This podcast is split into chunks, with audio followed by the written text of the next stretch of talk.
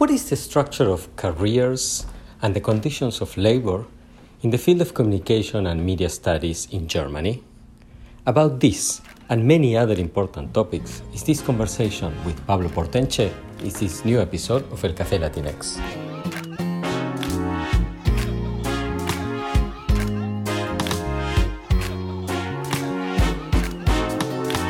What is the experience of being a Latinx or Latin American scholar in the field of communication and media studies? What are the main challenges and opportunities that come with our identities? These are the issues that we'll talk about in El Café Latinx, where some of the leading voices in the field will share their professional experiences. Hola, my name is Pablo Boczkowski. I teach at Northwestern University, where I hold the Hamad bin Khalifa Al Thani Chair in Communication. Together with Mora Matassi, doctoral student at Northwestern and executive producer of this podcast, we invite you to discover the journeys of scholars who are at the cutting edge of creating knowledge about Latinx or Latin American communities across the Americas. These are our stories. Esas son nuestras historias. Estas son nuestras historias. Welcome to this new episode of El Café Latinx. I am thrilled to have with us today Dr. Pablo Porten-Cheé. Pablo is Junior Professor of Communication Studies and Information Society in Ibero-America at the Heidelberg University Center for Ibero-American Studies in Germany. He has been in that position since 2021. Before then, he was head of the research group on digital citizenship, citizenship at the Weizenbaum Institute for the Network Society and postdoc at the Freie Universität in Berlin, working with Professor Dr. Martin Emmer. And before that, he was postdoc at the Department of Communication and Media Research at the University of Zurich, uh, working for the chair of Media and Politics, Professor Otfried Jarren. He obtained his PhD at the University of Dusseldorf in Communication Science in 2015 with a dissertation entitled Follow-up Communication as Media Effect, the Impact of Relevance and Quality Indicators of Media Content on Conversational Behavior, supervised by Professor Dr. Christian Eilders. Pablo is an expert on three main areas of research, digital hate speech and disinformation, digital citizenship, and digital media effects, and has author many publications in multiple languages on these topics. Pablo, welcome to this episode of El Café Latinx.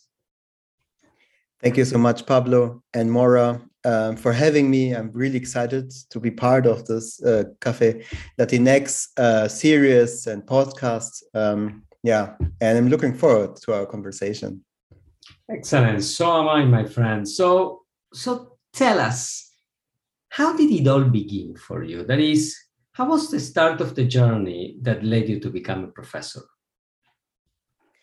Um, I had to think a bit about this question. Obviously, it's not um, easy, but um, to get one point um, in my history that maybe sparked my attention towards academia, it was probably in the zeros uh, in the year 2000s uh, back at my first master's. I have two masters. The first one was on business administration and market research with just a few courses on communication. So I started a bit from another perspective. Um, so, but it turned out that it was not exactly what I wanted.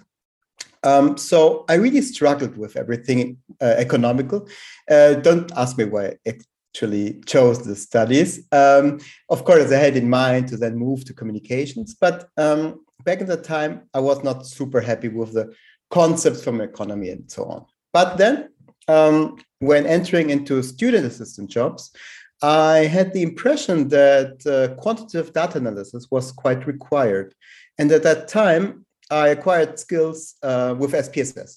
So I had some skills in that, um, also maybe I was also among uh, very few uh, who had the skills, and I also had fun doing so. So I applied to some student assistant jobs back at the time, and yeah, I had uh, a variety of jobs. So, for example, I worked for engineers who were interested about HR questions. So wanted to have a 360 um, degree feedback um, in their uh, company structure. Totally not my field, but at the end, what I find uh, curiosity in was to answer questions that are able to answer with, let's say, closed questions, uh, standardized questions. And I found that really accessible for me um, to, let's say, with an defined, very defined um, set a theoretical model. I didn't think really about theories at that time, but a really a limited set of, uh, of variables to answer bigger questions that can tell you something that is more beyond that the relationship of age and income, but even can tell you something about attitudes of someone. So my curiosity was sparked at that moment. So I followed that road um, and um, wanted to know more. I uh, applied for an internship and did an internship at a renowned institute called INFAS in Bonn, in Germany. So they were famous in the 60s doing the first, um, let's say, social science re- uh, research, as for example, Gallup in the 20s. So this uh, was a bit later in Germany after the war. INFAS was one of the lead, lead uh, institutes here. So my interest in academia increased. And um, finally, when I did my master thesis um, in this first master's, I did it uh, um, on the topic of uh, readerships, readership of a newspaper, of a small, um, small reach uh, newspaper in a small area in, in, in, Germany. But and and it was as it was an economical um, study. Um, it was uh, paid. It was paid work. It was part of an internship, and it had the idea also to answer some, um, let's say, target group-oriented questions, which were not really my interest. But I found that I could do even more with the data I uh, collected, which I could um, um, um uh, deliberately design as I wanted. So I answered actually more than I was required to, just because I had fun playing with the variables and doing clusters. So I played around and found uh, curiosity. Um, and at that point, when writing my first master thesis, I began with the idea of following, um, yeah, to, to do a master in communication and to pursue a PhD in communication, because that was kind of the field that the literature that I read at that time sparked most curiosity in me yeah. And that's fascinating. So so you transition from business and statistics to communication um, how did you choose um, which program to attend? And how is in general for our listeners who might not be entirely familiar how's the structure of the communication sciences field in germany? Um, the first one um, we kind of an um, let's begin with it. Um, systematically communication um, science as um, um, as a master's or as a uh, bachelor's um, is a quite limited uh, let's say there, there, are not many positions for students or how you say it vac- mm-hmm. vacatures yeah, vacancies. Mm-hmm vacancies. Um, so um, in order to allocate well, um, the universities apply kind of a um, key.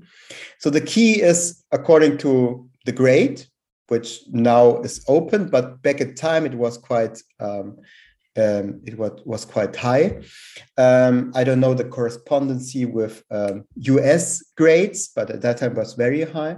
So when I began with my master's in business administration, I actually wanted to study communication, but my grade after my A, my, my I say my high school was not good enough to enter communication.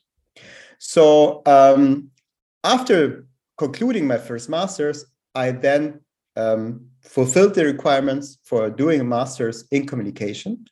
So I looked for um, a communication um, um, um, study that um, yeah sparked my interest, and it was back at the time was a small uh, university called um, Ilmenau University of um, um, Technology that had that allowed people also coming from other fields to study communication that didn't require a full bachelor's in communication before. So back, back at the time, I think there were like two universities or three that were um, that had such a policy, and I opted for this one because it had an bilingual master, so it, it had, had courses in English and in, in German, um, and found it and it was a new one. So I thought, yeah, why not trying it there? Um, that on the one hand side, and the other hand side of uh, your question was more systematic. I think you asked how um, the communication um, as a field, or let's say uh, the communication studies, is organized. Can you specify which kind of organization you mean? Yes. So in the US, right, um, there is a clear distinction between the undergraduate uh, education in communication and for the most part doctoral education. Graduate studies in communication that are at the master's level are fewer far between and are more on the professional um, um, education side. You take one or two years of classes and then you go work in a corporation rather than um, you know move towards a professor type job, right? So um, Germany has a long and distinguished tradition in communication studies with a very sort of um, well-established publishing scene in German.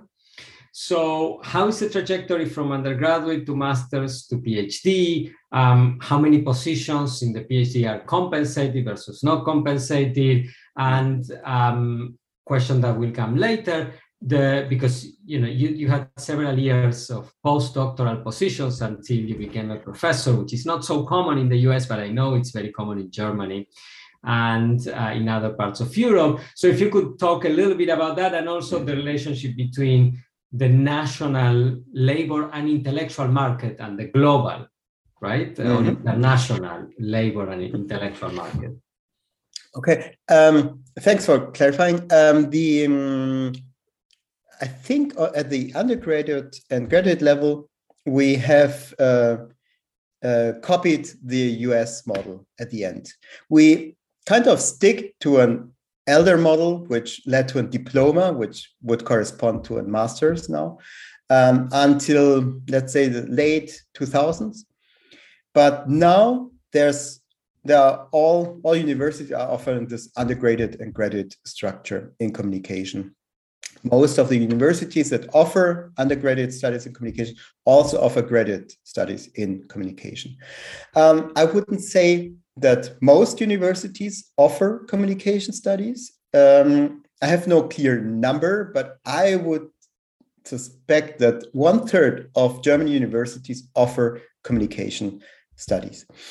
Um, so it's um, not like one of the mainstream um, studies you would uh, uh, study, like sociology or political science or law. Um, but it's not exotic at all as well. The um, demand is high, and universities, um, yeah, have a lot of attention uh, when it comes to um, new students, uh, and they see that the demand is rather growing than declining, um, as in humanities, for example. So we, and this is something principally good for us because um, what we observe then now in the PhD level is that more and more PhD positions um, are out there. Um, vacancies out, out there. Some speak of kind of an inflation um, on, on the PhD market. So if I would be now in the PhD market, maybe not now, now, but like 2019 before Corona, because Corona changed everything. Um, this was quite quite a paradise for PhD applicants. Um, you could easily um, choose the location that you want um, uh, want to pursue your PhD. Back in the time when I began, that was not at all the situation. Um, I can remember that uh, when I began my idea to pursuing a PhD and having it more concretely, I mean, I didn't really clearly know how to pursue it. So I had to talk with some peers or build a smaller network. But when I then began my PhD, it was not like you would open up every month a new position in PhD, how it was like in 2019. So I think the market extended considerably, um, which is also not only the attention and the demand by the student side, but it's also um, driven by third party funding. So, like the NSF in the US, the German um, um, Research um, Foundation, the DFG, um, spends more money like than in let's say 15 years for communication as a field but also for interdisciplinary studies where or projects where communication has something to say. Uh, so there are more and more larger projects where our perspective is needed so this creates new positions for phds and thus, thus the market uh, extends um, the phd system is I guess a bit different than in the US, as you um, also implicitly said. Um, we have a lot um, of um, PhD students that are not only in their role as PhD student, but at the same time, they are faculty members actually. So they work at the chairs, for example, for communication at the University of Düsseldorf, as I did, um, have um, a lot of responsibility in terms of teaching or have a mix of a bit of teaching and a lot of research. That's what I did, for example. So while I did my PhD, I may I often had courses to teach. I would say one or two uh, seminars per year.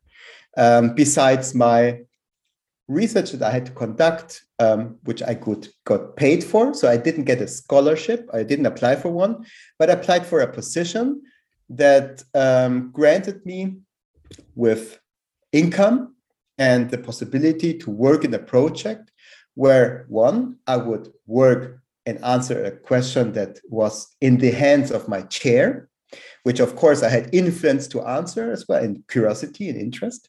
And two, um, I could also conduct my own PhD um, research. So in some cases, if you think about um, efficient uh, working efficiently, you would match both interests. So you would conduct research with him or her chair, and this at the same time is your PhD um, um, research. In my case, um, yeah, call it inefficient or not, uh, but I like to just develop my own research question and to answer it. But with the tools and with the um, infrastructure that was there provided by my position. So that cost me for sure one additional year, um, but I don't regret it at all because um, I developed and answered my own research question, and I'm very grateful to Christiane Eilders for yeah for that time and also for her um, openness to allowing such an additional perspective to grow.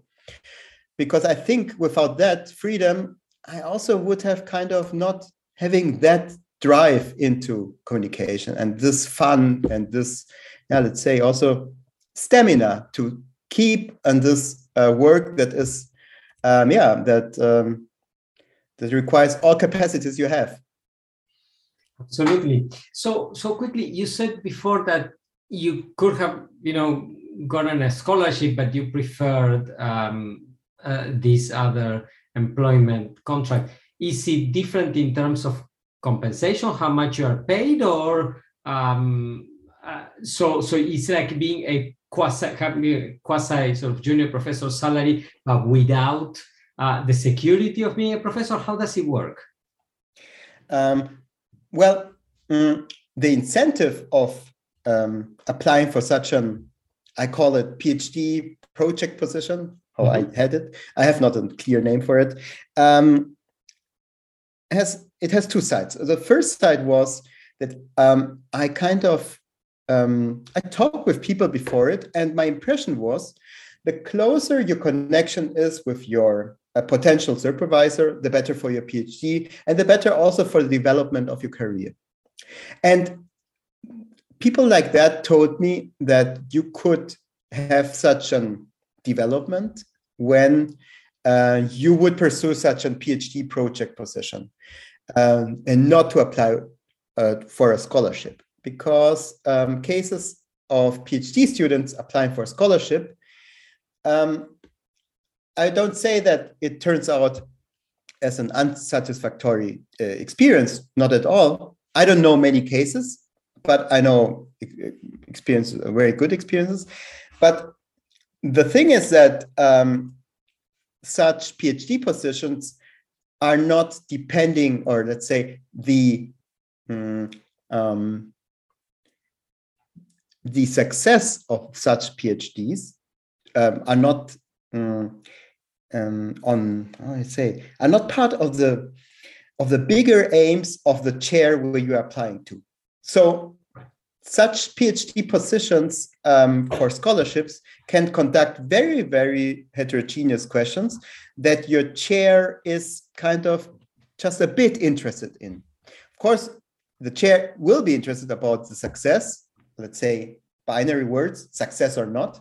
But I think this gray zone is not very pronounced. And I think for the closer you, the aims of your PhD and the, the aims of the chair meet, the better also for the development of your own career. And that was kind of for me the reason to apply for such a project position. Um, and the other reason is, of course, that um, I knew that I would be also part of the faculty and had something to say. Um, um I could influence organization um, I could influence uh, teaching curricula. Um, I could freely do uh, uh, and conduct um, um, classes and courses from the very beginning of my PhD. And this would hardly be possible if just, let's say, just being a PhD um, student with a scholarship, that the faculties would rather see a bit as an annex to them. Very interesting.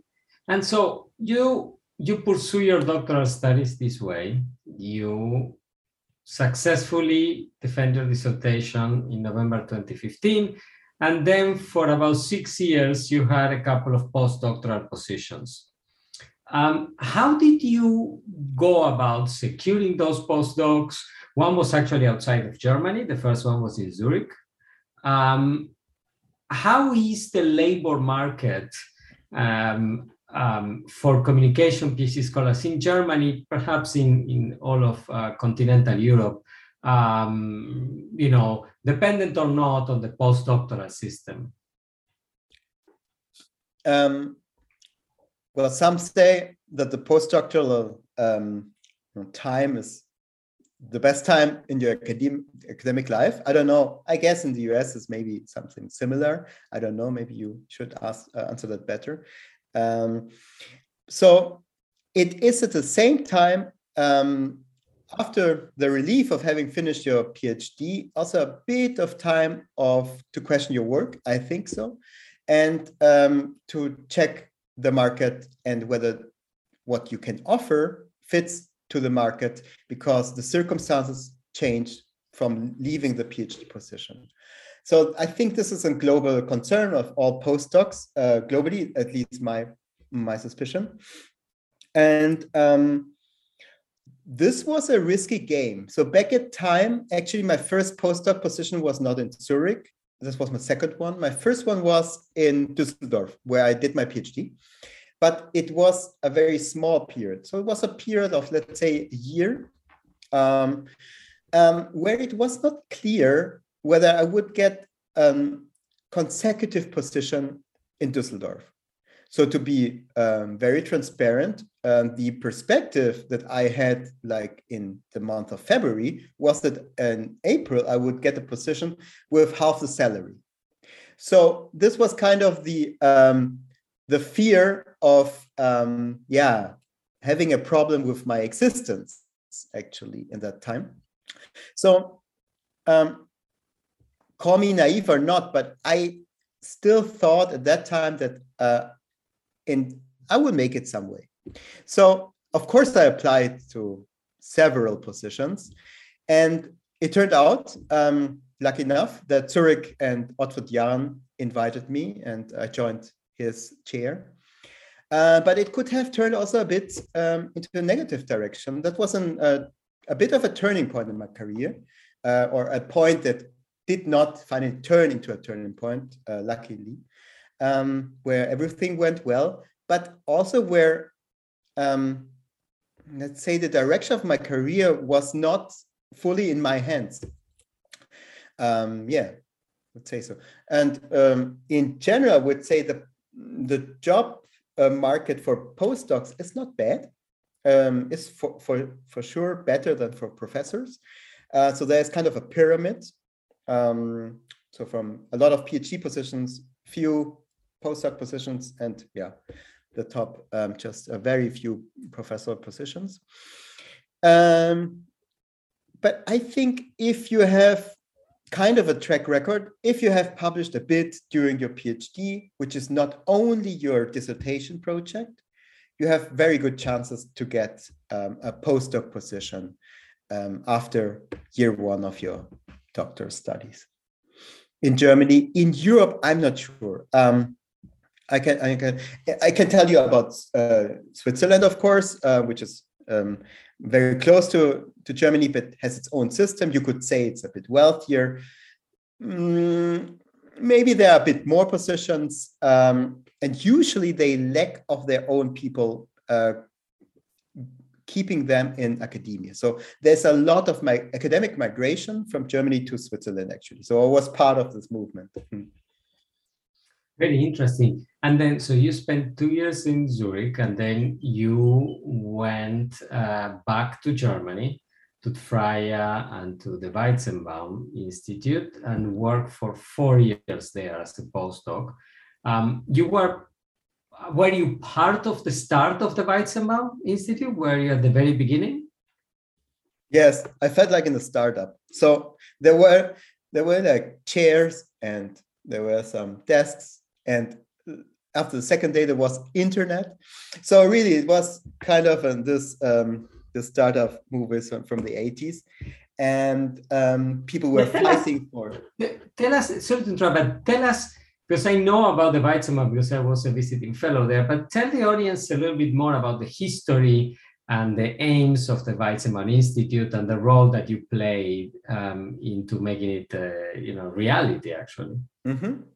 Well, the history was it was a policy project. So um, the ministry, the federal ministry of um, research and science, um, had this uh, idea to fund uh, and, and, to, to yeah to fund an, an, an, institute for internet studies of a German internet institute um, with a 50 million euro financing, which uh, back at time, and I think uh, still now is a very noteworthy sum to invest for social science um, and uh, uh around internet research. So the idea um, of the Weizenbaum Institute was to um, grasp several, uh, to be interdisciplinary at heart, and to grasp some key aspects of where the internet uh, and, and, and, internet use intersects with society, such as the use of Alexa and technological devices and privacy. So this is, for example, an example where um, law people would meet with people from uh, information uh, and informatics, um, or communication, uh, where we closely worked with political scientists, um, and develop ideas of political communication and democracy and digital citizenship. So um, quickly we started having 20 research groups um, and this institute grew from one year to another from one to let's say 150 uh, researchers full researchers um, and yeah growing um, is is not always healthy but it is um, fascinating to to observe. Sometimes the pace was so high that I could not observe what was growing there.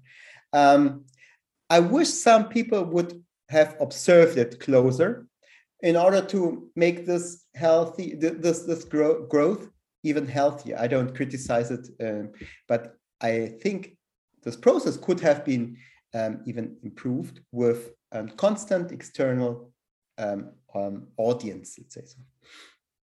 But I was it, it was a fascinating time, and, and I learned so much uh, about how to start, um, how to uh, plant a seed and see or not really see it growing because you're so close to the plant that you just see everything is green so i was fascinating about um, about uh, this possibilities that were out there you know? It, it, it, was very unique still is and it was very revolutionary at the time.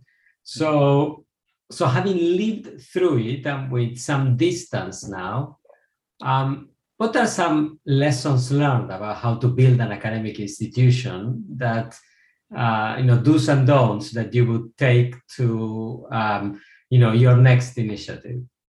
Hmm, great question. Uh, well um, what i think is um, this point of um, healthy growing of healthy growth um, i think this um, constant observation of evaluators from the very beginning would have um, been of um, yeah of high profit for the for the institute.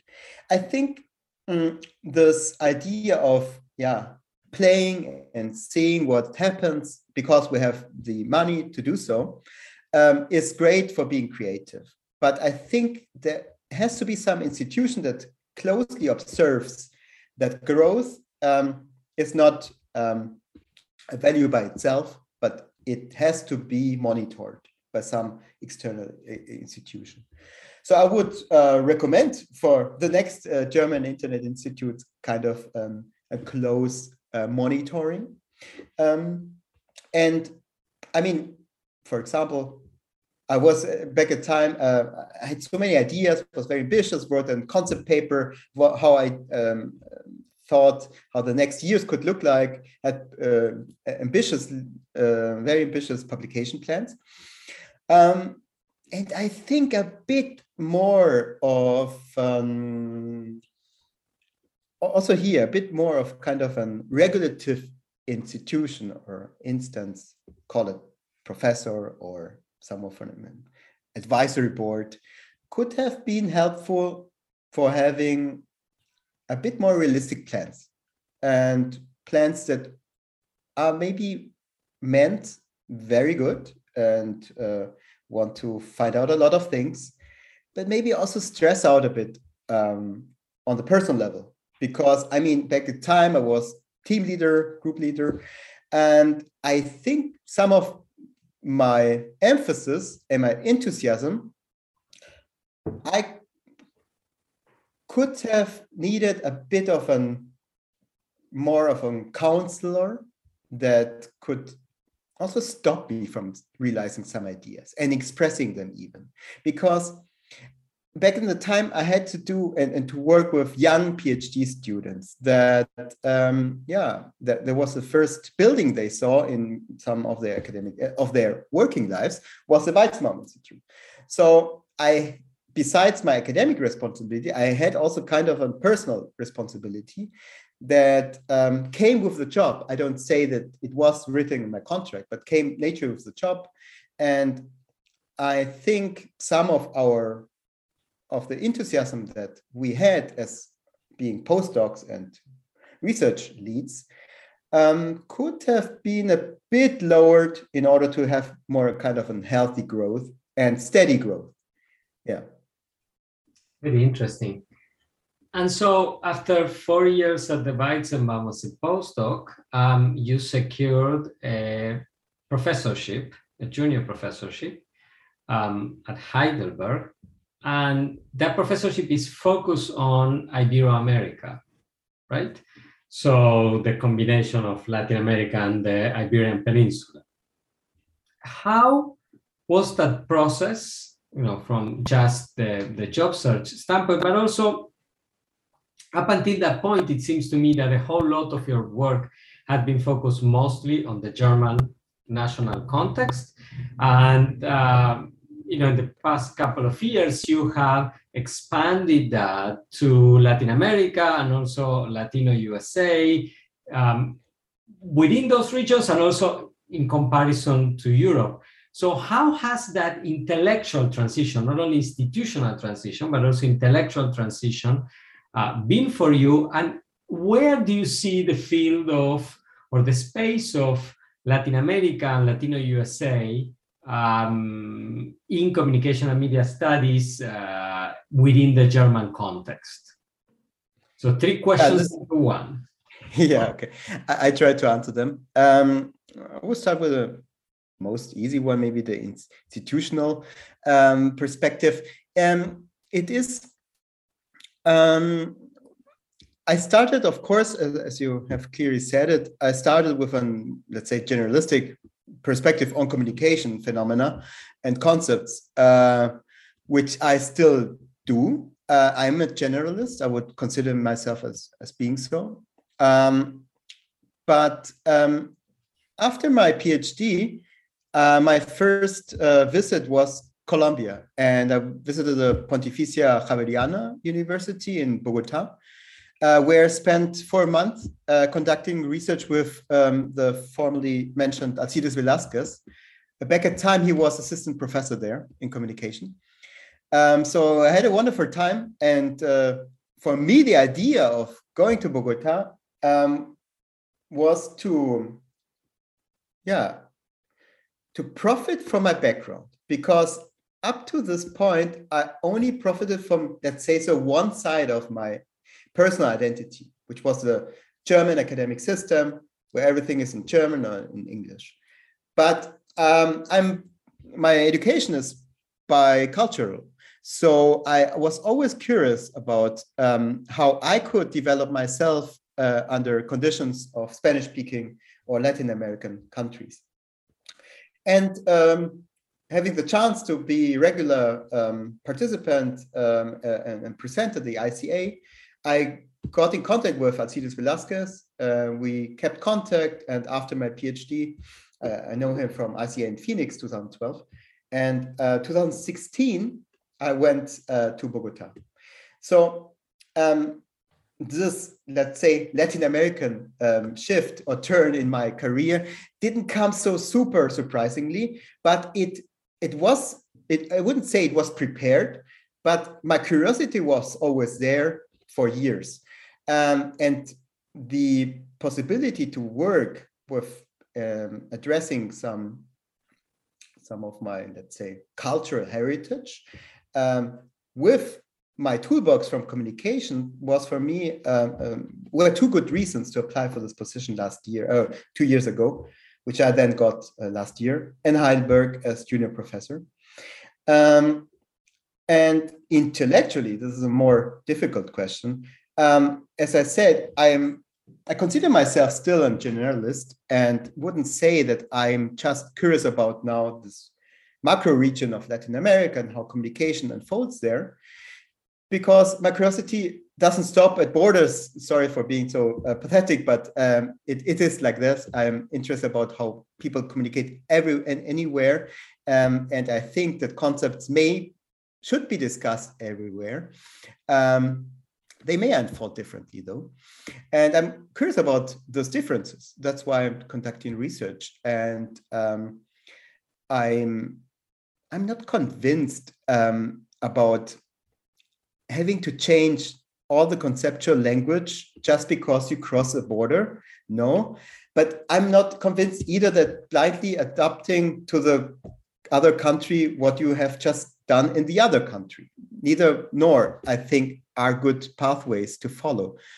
I think this gray zone, um, this zone full of variations, is the zone that we enter when we are really curious about what shapes our behavior and what shapes our attitudes and what role has communication and today what role has digital communication in uh, shaping both perspectives um, you had a third aspect which i now forgot yeah the third aspect is what is the place in your view of Latin American, Latino USA within the, the, the conversation in the field in Germany, right?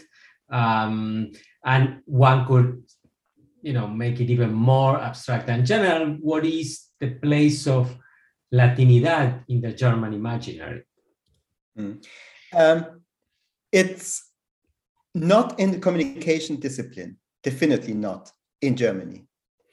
So, to be very concrete, my professorship is the only one dealing with communication in Latin America in whole Germany. There are professorships on Latin America that mostly come from area studies um, or from sociology, most of them in Berlin at Freie Universität by coincidence.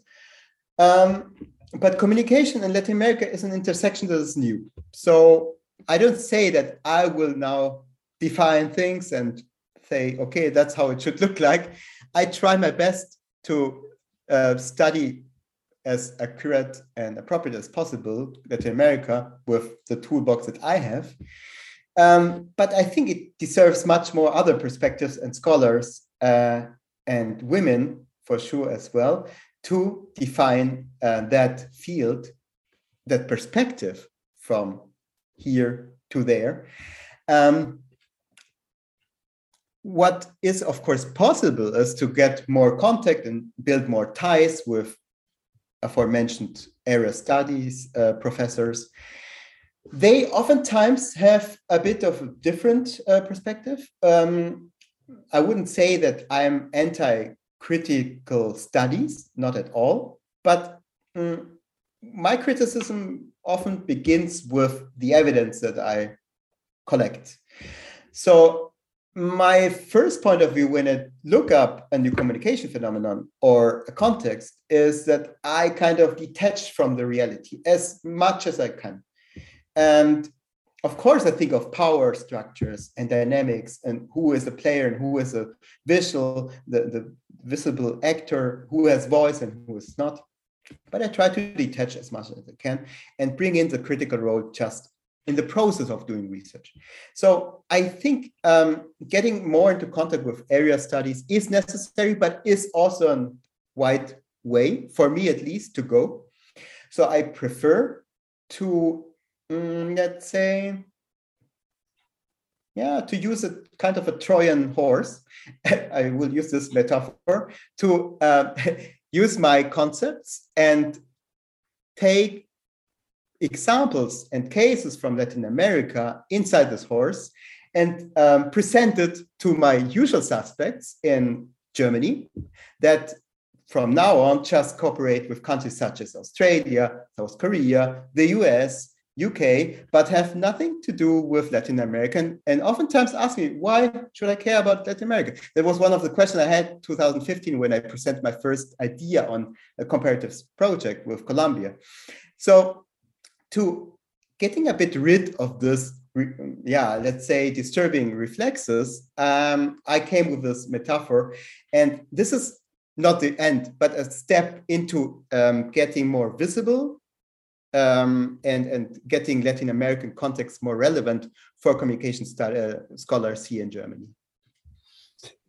Very good. And now broadening the lens, so to speak, um, how do you see the conversations about, you know, Latin American media and communication, or Latino USA included, um, or in addition to, at ICA, not now in the German uh, communication science context, but in international communities, since you've been going to ICA for quite some time, and you know, um, and you've uh, observed the evolution of those conversations there. How would you characterize them?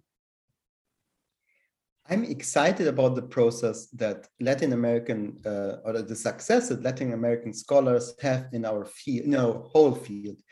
Because my impression is that in the last years, especially scholars from Chile, um, are bringing excellent research on the table that cannot be regarded as being residual or, let's say, exotic cases, but not they are part of the mainstream discussions that we are now having in political communication.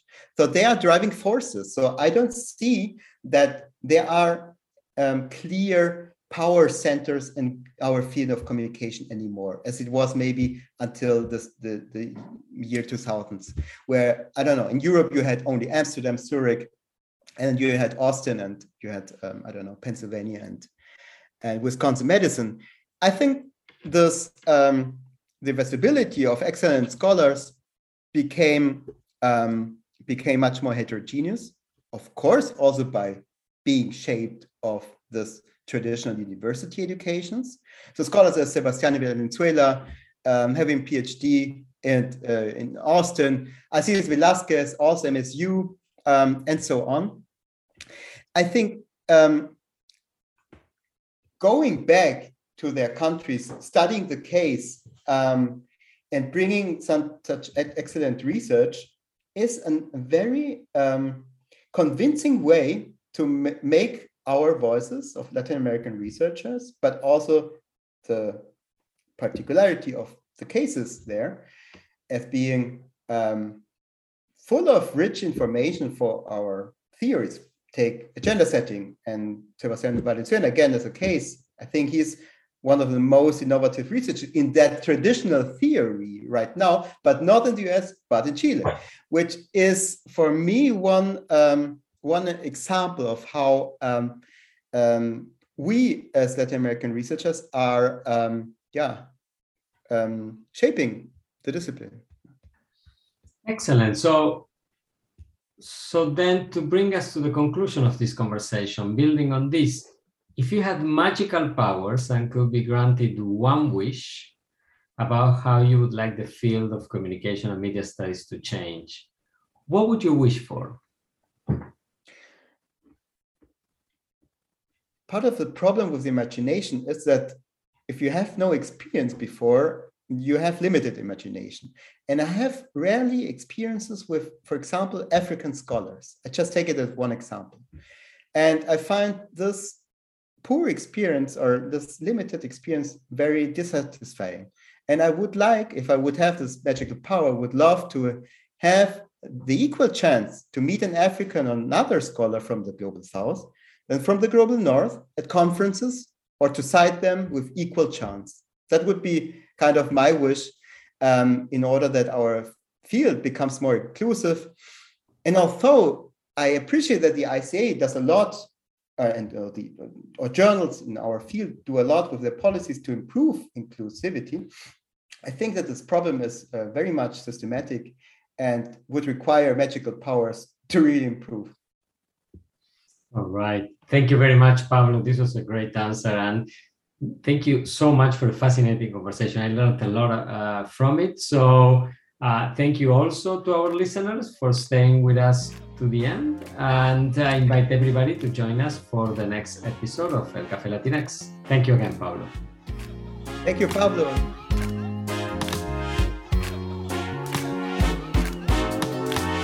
Café Latinx is a production of the Center for Latinx Digital Media in the Department of Communication Studies at Northwestern University.